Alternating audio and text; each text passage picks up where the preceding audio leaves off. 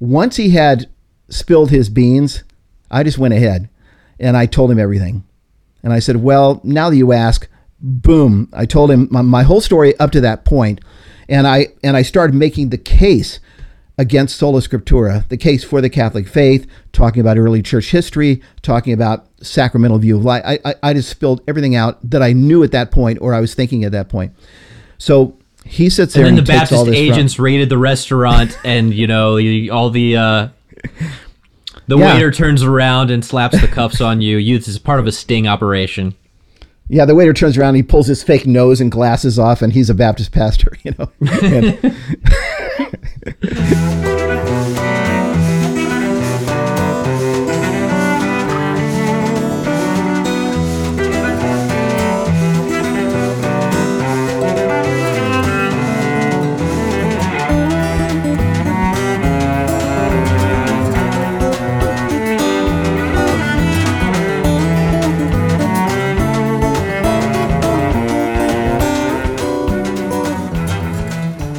Well, hello and welcome to another hog walloping episode of On the Journey with Matt and Ken. I'm Matt Swaim along with my colleague Ken Hensley. We're with the Coming Home Network, and uh, if you don't know much about us, we're an organization of people who have come from just about every background you can imagine, including Ken being a Baptist pastor.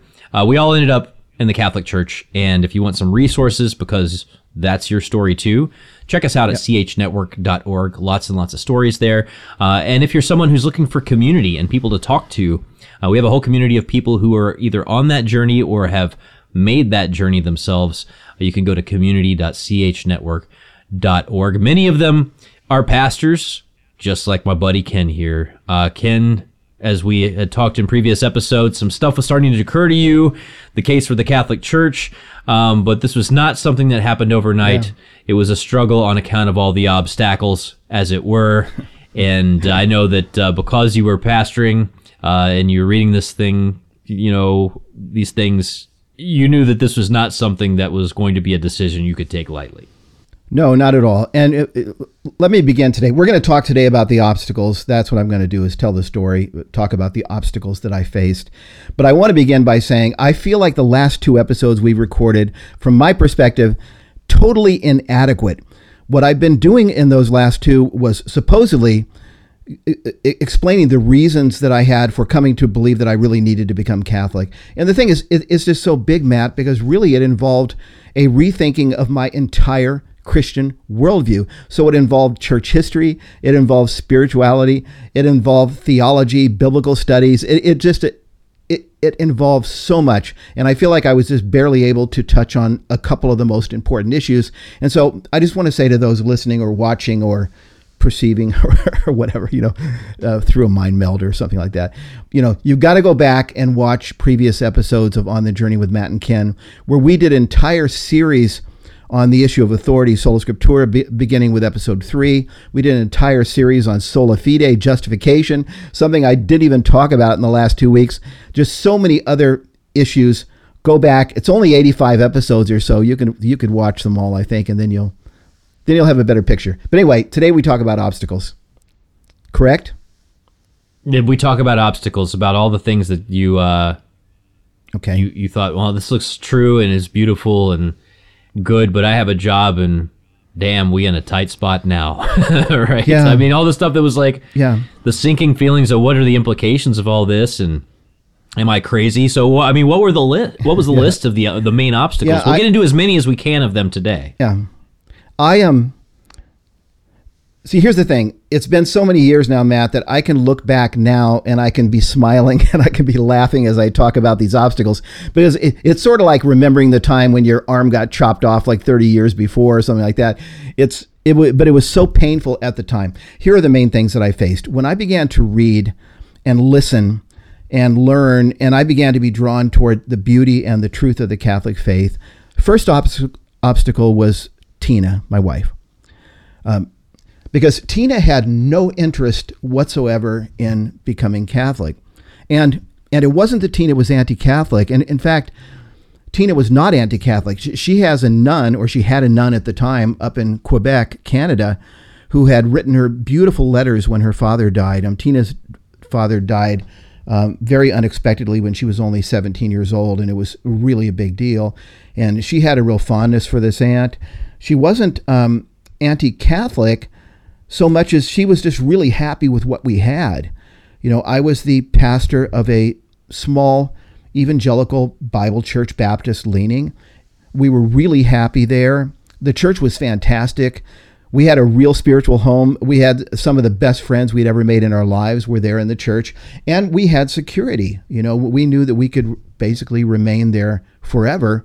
And so she just had no interest. So, you know, as I mentioned a couple of weeks ago, I think when I came home and I'm suddenly sitting around in the chair re- reading Thomas Howard's book, Evangelical is Not Enough, or reading Ludwig Ott, The Fundamentals of Catholic Dogma, she was just uh, really in shock. And so we couldn't even talk about it. Um, really, for, I, I, I'm guessing now, Matt, but I would say for about two years, we couldn't even talk about what I was learning without it uh, winding up in some kind of real argument or or worse. Um, I I remember so many times when Tina said to me, you know, why are you even why why are you reading those books? Why don't you just throw them in the trash and just just stop? I mean, you have a beautiful situation. Our family is happy. Just forget about it. And uh, and I, I remember I would sort of just say I would respond in some kind of respond by saying something along the lines of, "Well, you, you know, when I started reading these books, I didn't think it would be true, and now I'm kind of wondering if it is true." And so, you know, what am I going to do? I just like shut my eyes and just throw the books into the trash or something like that. Um, and so, but the point is, it was really, really hard for a long time. That's obstacle number one. Obstacle number two was, well, the fact that I had a job and, and I had an income. And I was never going to be rich, you know, being a pastor. Um, at the same time, I had this paycheck that just magically appeared in my mailbox every two weeks. It was something I didn't have to think about. And we were able to live. You know, we, we bought a little house, very little house, a little prefab house, you know, on, on leased land, you know, the cheapest thing we could find. But we, we had we could save, we could go on vacations, we went camping with the kids, we traveled around. And so, you know, I just knew that that was another major obstacle. I knew enough to know that if I resigned my ministry to become Catholic, um, that I was going to have to recreate myself, start all over. And, and, and who knows whether my master's degree in, in, in uh, theology would be worth anything out in the world. So that, that's obstacle number two. Oh, those are obstacle bad, number, right? Yeah. Just your marriage and your career.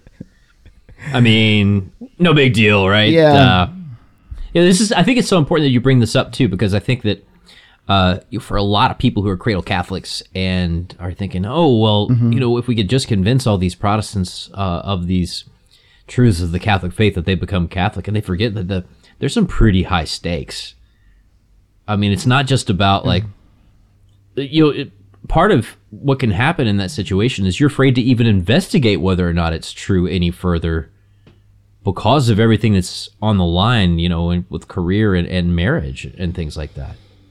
Yeah, you know, in fact, what I primarily do here at the Coming Home Network is I work with um, Protestant pastors from every conceivable denomination and scattered literally around the world, and and so I'm going into detail on this you know, not because I want to tell my my own story of being a martyr or something like that, because but I want other Protestant Protestants in general, but Protestant pastors especially, to um, to understand that they that I'm someone who understands where they're coming from. You know that that that I did go through it and I understand it. Um, yeah, and what you say about it being a um, whatever you just said, you know. I don't know. I can't remember now, but you, you were you're basically just reiterating that it's a hard thing. It's not a simple thing for people, and you know, it, it's not a simple thing for even laymen and laywomen uh, becoming Catholic because often they have family members that are just very anti-Catholic or think they've gone crazy. But yeah, in a special way, of course, for someone whose job and whose income is based on being a Protestant pastor, it's a tough, tough road. And and so I, I want to elaborate on that because actually a third obstacle for me was was the sense of self that I had, my my identity as a Protestant pastor.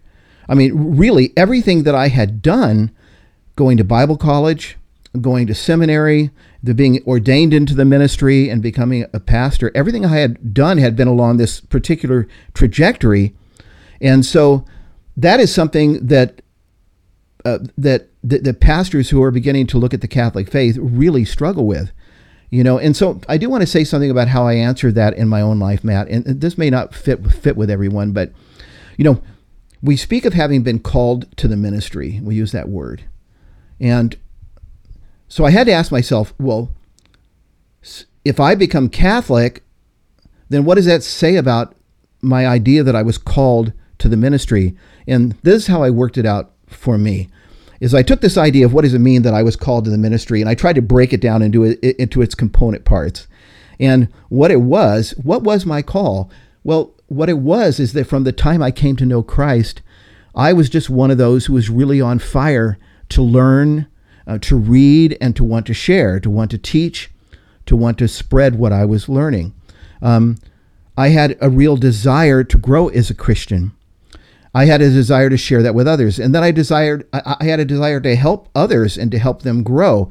And so it was sort of natural, and and other people saw that, and so I was one of those people that people, you know, people around me started saying, "Hey, you know, you ought to think about becoming a pastor." Hey, you know, you know, blah blah, the kind of thing that is said. And so, the way that I answered that for me was was this: I realized that when I broke it down into those component parts, that none of those were things that I would have to stop doing if I became Catholic.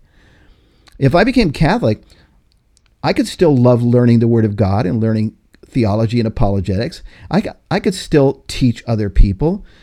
Even if I didn't have a formal teaching position, I could teach people in, in my life and the conversations. I, I mean, even if I was giving out shoes at a bowling alley, I could be an apostle. And I, I thought of the Apostle Paul. What did he do to earn a living? He made tents. Made tents, right? So here, here we have like the greatest missionary and the greatest apostle in the history of the world, and he um, he didn't earn his living being a pastor. You know, and so I had to make that transformation of of of realizing all of the things that I love, all of the things I want to do and that I've wanted to do that drove me in the direction of the pastorate. These are all things that I can continue to do. I may not be paid to do it ever again, um, but I can do these things, and that's how I made it past the issue of um of um, identity or having this you know this. Well, oh, but wait, I'm a pastor. You know, that's my identity. I have to remain a pastor forever. And this leads to the fourth one, the, the fourth obstacle that I faced, which was a, a, sincere and serious distrust in myself. I mean, I knew myself. I was in my late 30s when I began to study this stuff, like 38, 39, when I began to study. And I knew myself. I mean, how many tangents had I gone on in my life? before the age of 38. How many, uh, you know, passions had grabbed me and I'd run off in one direction. You were a musician, a, a, card counter, right? Uh, you worked. Yeah, a gambler. I thought staff. I was going to be a professional I mean, gambler. You know, I, I, knew that I was, uh, you know, that I could be influenced. And so I had a real distrust because I thought to myself, man, what if I allow myself to be drawn in this direction and I get excited about it. I resign and I become Catholic, and then I real, realize six months later it was a mistake, or a year later, or two years. And what that meant was that I really had to be sure. And I, I thought to myself, I have to be positive before I make a step. And what that meant was that I was very alone because I couldn't share this with anybody in my church. You know, what if I shared it with the people in the church, you know, just sort of, hey, you know, in the men's prayer meeting, like, hey, I'm really struggling with this you know, and then I get thrown out of the ministry, and then three months later, I decide, oh yeah, you know, Catholicism's wrong, it's dead wrong, you know. So yeah, well, it was what's crazy is, uh, you know, you you mentioned that you can't share it with anybody. You know, we've we work with all kinds of people in all sorts of situations, and mm-hmm. uh, you and I both talk to people where.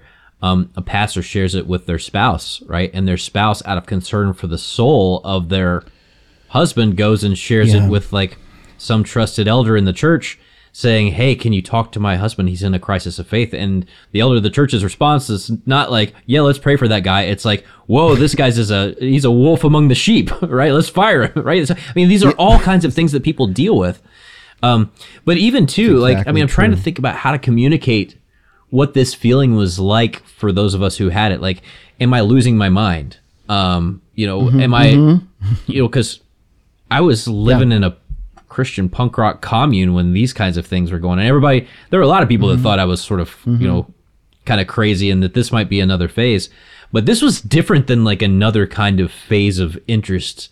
Um, this was m- much more than like a change in taste, right? This was like a reorientation yeah. of what I understood about the nature of reality, and uh, to, to trying to think about like how like the best way I could think of to describe it to a cradle Catholic who's never experienced like this, like what if like one day the Jehovah's Witnesses come over to your house and they start talking and you're like, wait, I think these guys may have it right.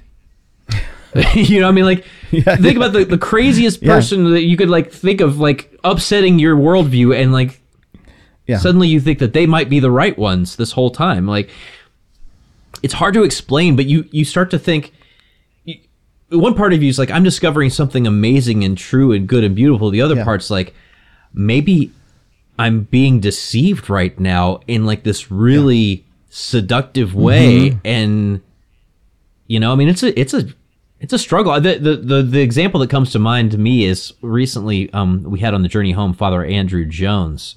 He came from mm-hmm. a Baptist background and, and he grew up thinking that, you know, whatever God wants you to do is probably going to be the thing that you don't you want to do the least, right? Mm-hmm. So he's going to call you to go serve in a you know you like your luxuries. He's going to go call, call you to serve in some mission field where there's no running water, right? And so when he right, started right. to um, fall in love with the Catholic Church, he's like, maybe this is actually the devil talking to me because it seems so good and beautiful right? And I'm, maybe I'm I know I'm not supposed to enjoy whatever yeah. God is calling me to. So if I'm enjoying this and like appreciating it and falling in love with it, maybe that that's proof that it's not the truth. Like these are the kind of head games that you get into when you're and when, when you're, you're alone sometimes. And and when you're backed into a situation where you're feeling very alone. Exactly. Yeah. My wife has no interest in what's happening. I'm not sure that it's true and so I don't want to come out with it you know, for instance, you know, I could keep teaching in my church things that were true. I could keep preaching every week things that were true. The Bible's a big book. There are a lot of true things in there, but I'm not going to come out with it unless I'm sure. And yet I'm just alone. I'm in this box. I'm listening to, to debates. I'm I'm reading everything I can get my you, you, know I I had some conversations with Scott Hahn along the way here and there, and really Jimmy Akin I would say became my one of my best friends during that time. I contacted him down in San Diego and Jimmy came up and became a friend. He stayed at my house one, once or twice. But he and I would meet and sit in restaurants, and I would fire questions at him that I was having, and Jimmy would help me out. He, he, he was a good friend. But and then there was one gentleman in my church that I told who had been a, a, an old friend and someone I thought I could really trust. But beyond that, I was quite alone and dealing with all this. My wife's not interested. Oh my God, this is all I've ever done. This is my job. This is my income. I was quite frightened and and and then am I insane? Yeah, am I insane? Is this just some kind of this some kind of thing I'm doing and I'm out there on this tangent and I'm going to come to my senses at some point and realize I'm insane and all that. And l- let me give you an illustration of of this fear real quick. Uh, during those years, because it's about three and a half to four years from when I first heard that Scott had become Catholic to when I actually became when I left the ministry. Um, I was in this organization with other pastors from my denomination, and we would design and lead the junior high summer camp and senior high summer camps every year. And so I'm up at one of these summer camps, and I'm with about 20 or 30 of my fellow pastors who are all American Baptist pastors. And I'm talking with them, and I'm sharing with them, I'm praying with them, I'm leading this camp with them, and none of them knows that I'm like a weird, uh, half insane spy, you know who's like reading Catholicism in the background and wondering and all that. And they don't know this about me. Okay. One of the pastors invites me out to lunch one day. And this was a pastor that I didn't know well. He had only been out in California a couple of years and he was pastoring a very large church down in Orange County. And he, uh, just came up to me and he said, Hey, I'd like to have lunch with you. And so, sure. So we went to a restaurant and we sit down. And he looks across the table and he says, So, what do you think of Catholicism? Okay, my first response is my first response was, "Oh no, he knows. He found me out. my my cover's yeah. been blown. My you know something happened. My cover's been blown, and I'm just staring at him, And then he's, I, I say, why do you ask? and he says, well, he says, back when I, he goes, I was a pastor in a church in Connecticut, and this young priest came by one day, and we became friends. And and anyway, we began to talk, and, and he began to make the case for the Catholic faith. And he, he said he was really a godly young priest and a, and a smart guy. And I just feel like some of the points he was making were pretty powerful. So anyway, I'm sitting there, and I realize, okay, my cover hasn't been blown. He doesn't know anything about me he's asking me, uh, he, he was asking me because I was kind of known. I wasn't the only one, but I was known within the group as being kind of an egghead or a theologian, the, theologue kind of person. So he's asking me. But anyway, once he had spilled his beans, I just went ahead and I told him everything. And I said, Well, now that you ask, boom, I told him my, my whole story up to that point, And I and I started making the case against sola scriptura, the case for the Catholic faith, talking about early church history, talking about sacramental view of life. I, I, I, just spilled everything out that I knew at that point or I was thinking at that point. So he sits there and then the Baptist agents raided the restaurant and, you know, all the, uh, the yeah. waiter turns around and slaps the cuffs on you. You, this is part of a sting operation. Yeah, the waiter turns around, he pulls his fake nose and glasses off, and he's a Baptist pastor, you know. he oh, looks man. like exactly like Billy Graham. He's got a Scofield reference Bible under his arm. Yeah, anyway, yeah, I thought it was like a I thought it was like a little notebook that he was taking as manager of the restaurant. It turns out he pulls off the cover and it's a Scofield reference. anyway, we drive like, back to the waters. Camp. Yeah. Well, just to you know, this is just to illustrate how I was feeling at the time and what I was going through. We drive back to the camp and we're sitting in the car before we get out to go back to the camp. And this pastor looked at me and he said exactly this. He said, You have hit me below the belt. Which I, I assume you understand what that means. Okay. he said, You hit me below means, the belt. Yeah. He, he said, You've hit me uh, below the belt today. He said, But I got to tell you something. He said, I'm going to go back to my church and my family, and I'm not going to do anything more with this conversation. I'm not going to look into it because he said, I love what I do. I love my church. I love my life. I am not going to think about this anymore. And so um, that was a temptation for me. In fact, there were times, and this is one of the worst things I did. There were times when I wanted Tina to be happy. She was unhappy about everything I was learning and what I was doing. And so whenever I would read, and I also just didn't want to have to resign and give up my life, Whenever I would read an argument from a Protestant source that even seemed to scratch the surface of giving an answer to the Catholic claims, I would embrace it. And I did this several times. I would embrace it and I would say to myself, oh, there's the answer. I don't need to become Catholic. And then here's the worst part I would come home and I would tell Tina, eh, you know, along the lines of, honey, you don't have to worry. I read this really strong argument. Catholicism is not true. Don't worry about it. So then she would become very happy, and I would become happy, and then we would have this sort of happy life for like a month until I found myself sitting in the corner, opening up Ludwig Ott's, you know, mm. fundamentals of Catholic dogma, reading a little bit more, or listening to another tape, or putting on another debate, or talking to Jimmy again, and all of a sudden it was like this giant Kirby vacuum cleaner just turned on and sort of just drawing me closer, closer, closer. It is interesting, you know, when you. So when I these doors started to crack for me, and you know, at first I didn't know what it was mm-hmm. that was drawing me. You know, because as I mentioned in my mm-hmm. episodes, mine was more of like a conversion of the imagination through like the wonder of Chesterton and you know yeah people like that. And so I didn't realize what was happening. I think until it was too late. And then when I did realize what was happening, it was a it was a few years in the process, not many years. Uh, but you know, we've talked to. I mean, I think you know Keith Nester, who's been a guest on the Journey mm-hmm. Home. He does all kinds of great uh, stuff mm-hmm. uh, through his own website. Former Methodist pastor, and and he you know talks about. doing essentially what your friend did from the restaurant uh, that turned out not to be a sting operation is he got too close. It scared him. He put it all on the shelf. I think for like ten years, right? Oh Until uh, another you know kind of event happened that he couldn't ignore. But that's what I mean. It's amazing how I can many. See that. Uh, uh, well, And I deal with and you work pastors- with these pastors all the time. That's what they do. I work with Uh, and pastors right now that are it's a doing scary that, thing. that, you know, and for different reasons. Um, some of them, some of them, their wife has said, if you become Catholic, I will, you know, divorce you, Oh, or, or, or, you know, and or some of them are much older and they're thinking, I, I'm going to retire in like eight years. There's no way on earth I'll get another job if I resign. So there, there are a lot of permutations on this theme, but I knew a person Yeah. who who married a Catholic and uh, was told by their mother on their mother's deathbed, "Please just promise me you'll never like become Catholic like, you know, your husband." Yeah. I mean, like these are these are the kinds of things that sometimes people have to deal. I mean, it's a it's a horrible thing. and again, you know, I think this this goes to the, the empathy that I think a lot of us who are Catholics um, really need to have for people in these situations because if you're a serious pastor in any denomination, you're always going to be reading deeper. You're always going to be, you know, studying, you know, more fully. Like you want to know the scriptures as well as possible because you have care for a flock.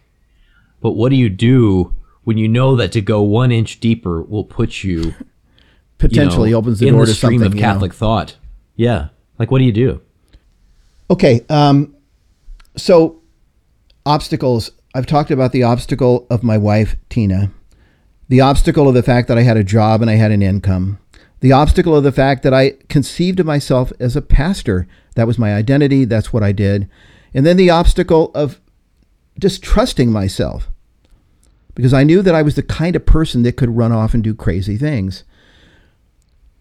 Fifthly, the last obstacle really that I want to talk about it, was the obstacle of my father. And now my father is someone I talked about pretty extensively in the first episode of this series. And here's the thing. After my dad converted to Christ when he was about 46 years old, you know, he became a very serious, very sincere evangelical for the rest of his life. And he was the kind of person where if he could have, he would have wanted to become a Baptist pastor, right? He was a fundamentalist Baptist. He would have wanted to become a pastor. But, you know, when you've been ma- uh, married and divorced four times and now you're mar- married to your fifth wife, it's a little tough in a Baptist context, right? To, you know, to sell the idea of sending you to seminary to become a pastor. But anyway, he, he would have wanted to be. So on a lay level, he was a leader in the church. And because of that, when I then came to Christ after he he prayed for me for 10 years or so, and then I became a Baptist pastor, well, you can imagine what that meant to him.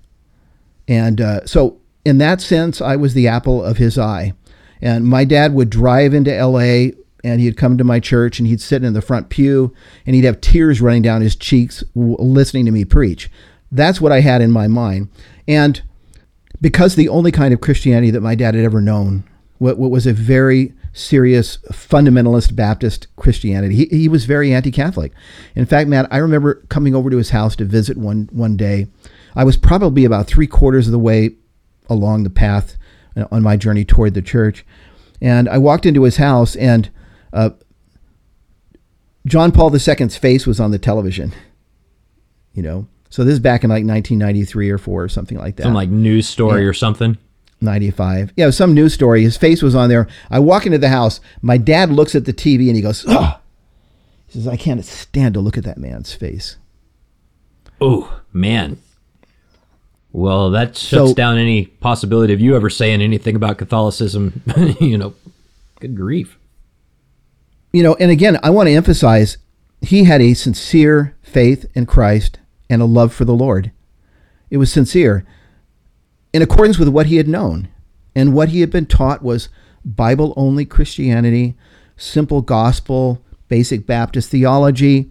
You got your Billy Graham books on the shelf, you know, uh, you know, Dr. Stanley, his books on the shelf. And Catholicism is a warped, degraded, deformed, dark, dark version of Christianity that teaches a damning system of works righteousness.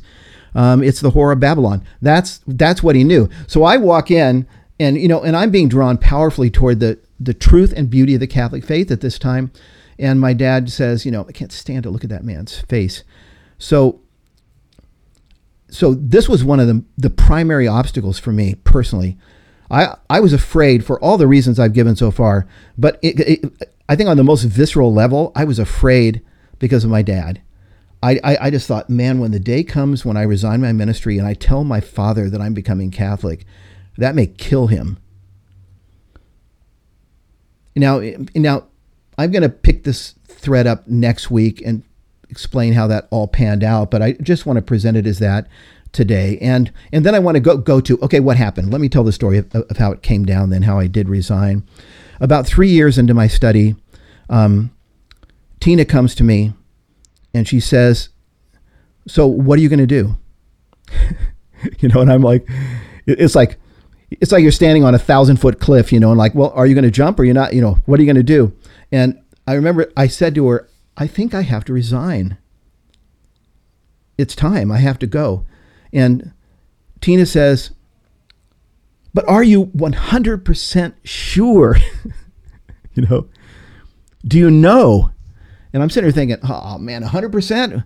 How, what percentage do I have to be sure? You know, you know, what kind of algorithm can I run that will give me an exact percentage?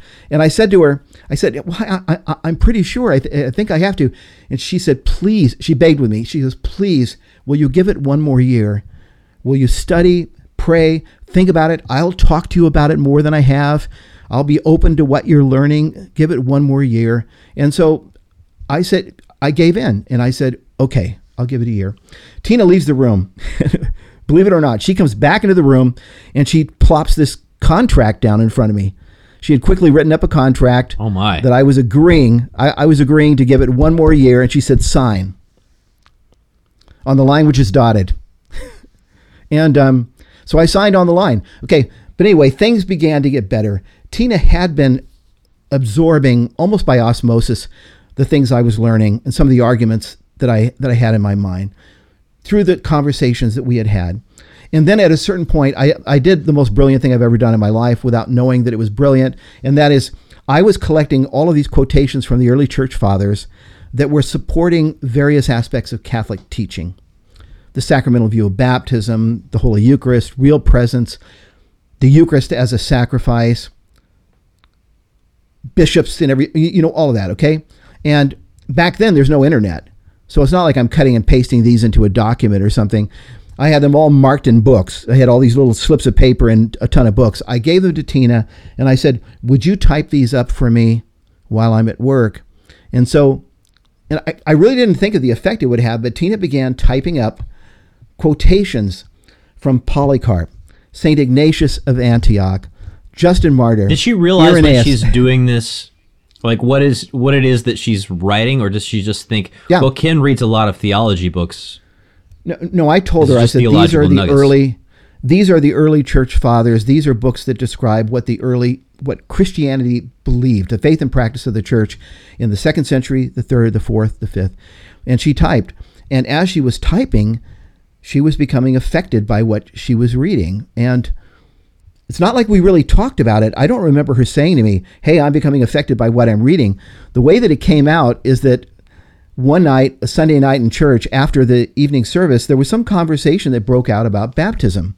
And I was in the room, maybe 10, 20 other people, and my associate pastor was in the room too. And we were talking about the meaning of baptism. And um, at a certain point, Tina, who, who, who by now was becoming a patristics scholar her, in, her, in her own right, she raised, by osmosis, she, right? she raises her hand, and all of a sudden she says, "Well, uh, Polycarp said." you know, and she starts blabbing, you know, like so this, this, loose paraphrase of Polycarp right there in the room. And I remember my associate pastor just went like, ah, Polycarp can go fish. And it's a famous story, okay? And it's a story you know well. But anyway, I really do believe at that moment I looked over at Tina and I felt like she had this look on her face. It was sort of a combination of, hey, doesn't this guy care about the early church fathers? And and I think I do care about the early church fathers, and I think you you may be right. It, it was all kind of contained in that. Okay, so so in that last year, Tina came a long way to where by the time I realized that I had to resign, she she was on board with me. Okay, and she was yeah. And what year would you say board. this was? Um, by the way? Well, it was 1996 when I resigned. It was September of 1996 when I finally told the church. Okay, but you know how God sometimes will just turn up the heat um, when He wants you to do make a step of faith. Kind of, well, you know, Abraham, he turns up the heat. You know, take Isaac, go up onto the mountain. You know, this kind of thing that's turning up the heat as a test of faith. This is what happened. I was getting ready to resign, and I went back to St. Andrew's Abbey out in the high de- desert of Southern California, that Benedictine monastery that I had been visiting throughout my for, for many years now.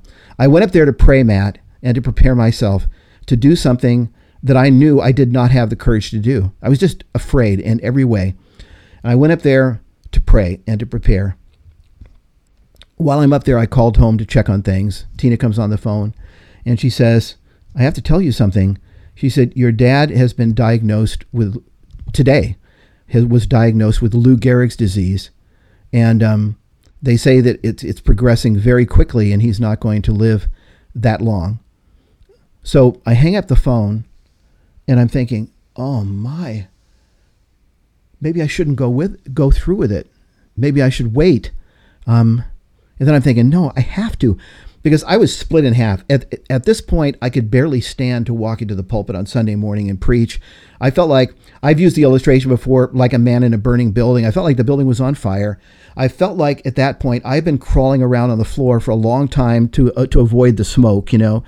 But now it, it had simply come, come to the point where I had to run out the door. I had to go. And so, but that threw me into a struggle where I'm praying now and I'm thinking, do I put it off? Do I do it? What do I do? Then I come back. Then I get ready to tell the church because my decision finally is I have to do this. I'm going to go through with it. I'm going to resign. Literally, the week before I plan on telling the church, my associate pastor comes to me on a Sunday night and he says, Can we talk? Can we go for a drive and talk? Now, one of the one of the things that had been propping me up, as it were, as I prepared to tell the church, was the fact that my associate pastor was well loved in the congregation, and that I would be able to, in a sense, leave the church in his hands. They weren't going to be just destitute with, without a pastor or something like that. So that, that that's one of the things that had been helping me to make the decision and to feel like I could do it. We go out for a drive, and he he he begins to describe some things to me that were happening in his life that made me realize that he was going to need to step down from ministry for a while. so it's like that prop was being removed.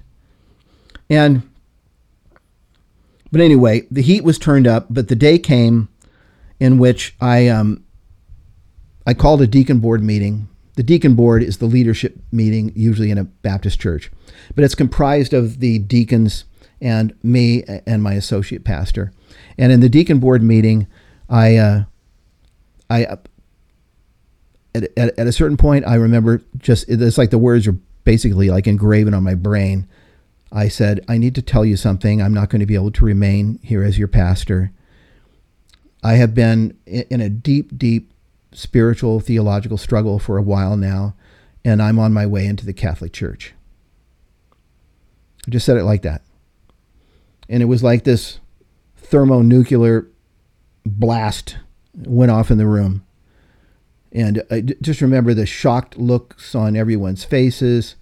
What I remember mostly, there was an elderly gentleman in the congregation that I really loved and had gotten to know. And I went bowling with him and his couple of his friends. You know, we had like a little bowling team we formed and did together. And and uh, he he just got all choked up and looked like he was just starting to cry.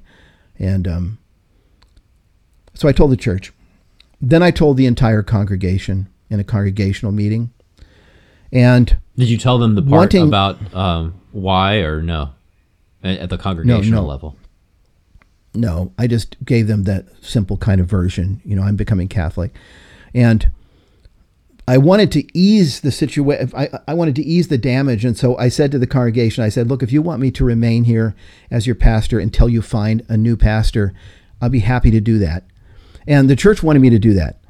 But the thing is, the church was very naive, and I was extremely naive because the second the denomination heard what was happening, um, I got a call. In fact, it, w- it, was that day because you know a, a, call went out to important people. This is what's happening. This is what Pastor Ken has said, and I got a call that day saying, uh, We want to meet with you tomorrow night in, in your office. So here I thought, you know, I'll remain here for another six months or so, maybe even a year as they look for a new pastor, but at least they'll know where I'm at. And all of a sudden I'm meeting in, my office. And it was, uh, I don't remember, five, six, seven people who were various leadership roles within the denomination. And they basically looked at me and said, So what's happening? and I told them I'm becoming Catholic. And they just said, Do you want one week to say goodbye or two? And I, I remember I, I said, um, I'll take two. And so basically, I, uh, two weeks, I preached my final sermon and I walked out the door. And uh, that is how it happened. That is what happened. I had people who were, I had a few people who were curious. I had a lot of people who were not curious at all. I had a few people who thought I had been taken captive by the devil. I had at least one family that said they never wanted to speak to me again. And um, that was it. And I'm going to leave it there and pick up uh, next week. It, whatever concluding thoughts you have or question, I'll, I will entertain. Well, I, I would just say that uh, if this was about to be the the episode about obstacles, uh, we didn't solve, I don't think, any one of those except maybe the Tina one, right? Um, all the other You know, obstacles. we solved the one about you know, are- we solved the one about identity a little bit, how I worked that through. yeah. Um, Um, we got some But- solving but- but to do yeah. next episode. yeah. Quite a bit. Got- what are you going to do with your life? Um, But that's what I'll Tina tell next do week. now the that story she's of what happened. out on her ear also, right? I mean, there's there's a whole bunch of stuff, a whole bunch of loose ends to tie up. But it, if nothing else, Ken, I hope what this does is for our um, our people who watch this, uh, who are in similar Mm-hmm. situations, um, and feel exactly like you felt, you know, walking into that meeting, or feel like you felt walking into that restaurant where someone said the word Catholic and they flinched, right? Because they knew what they'd been up to, right? they know what they've been reading and they know what's what's hitting them and striking them in the heart. Um, hopefully, you realize that this is not you're not the first person in the history of Christianity to be in a position where your your desire to follow Christ has opened some doors that have got you thinking about Catholicism. So, um, Yeah.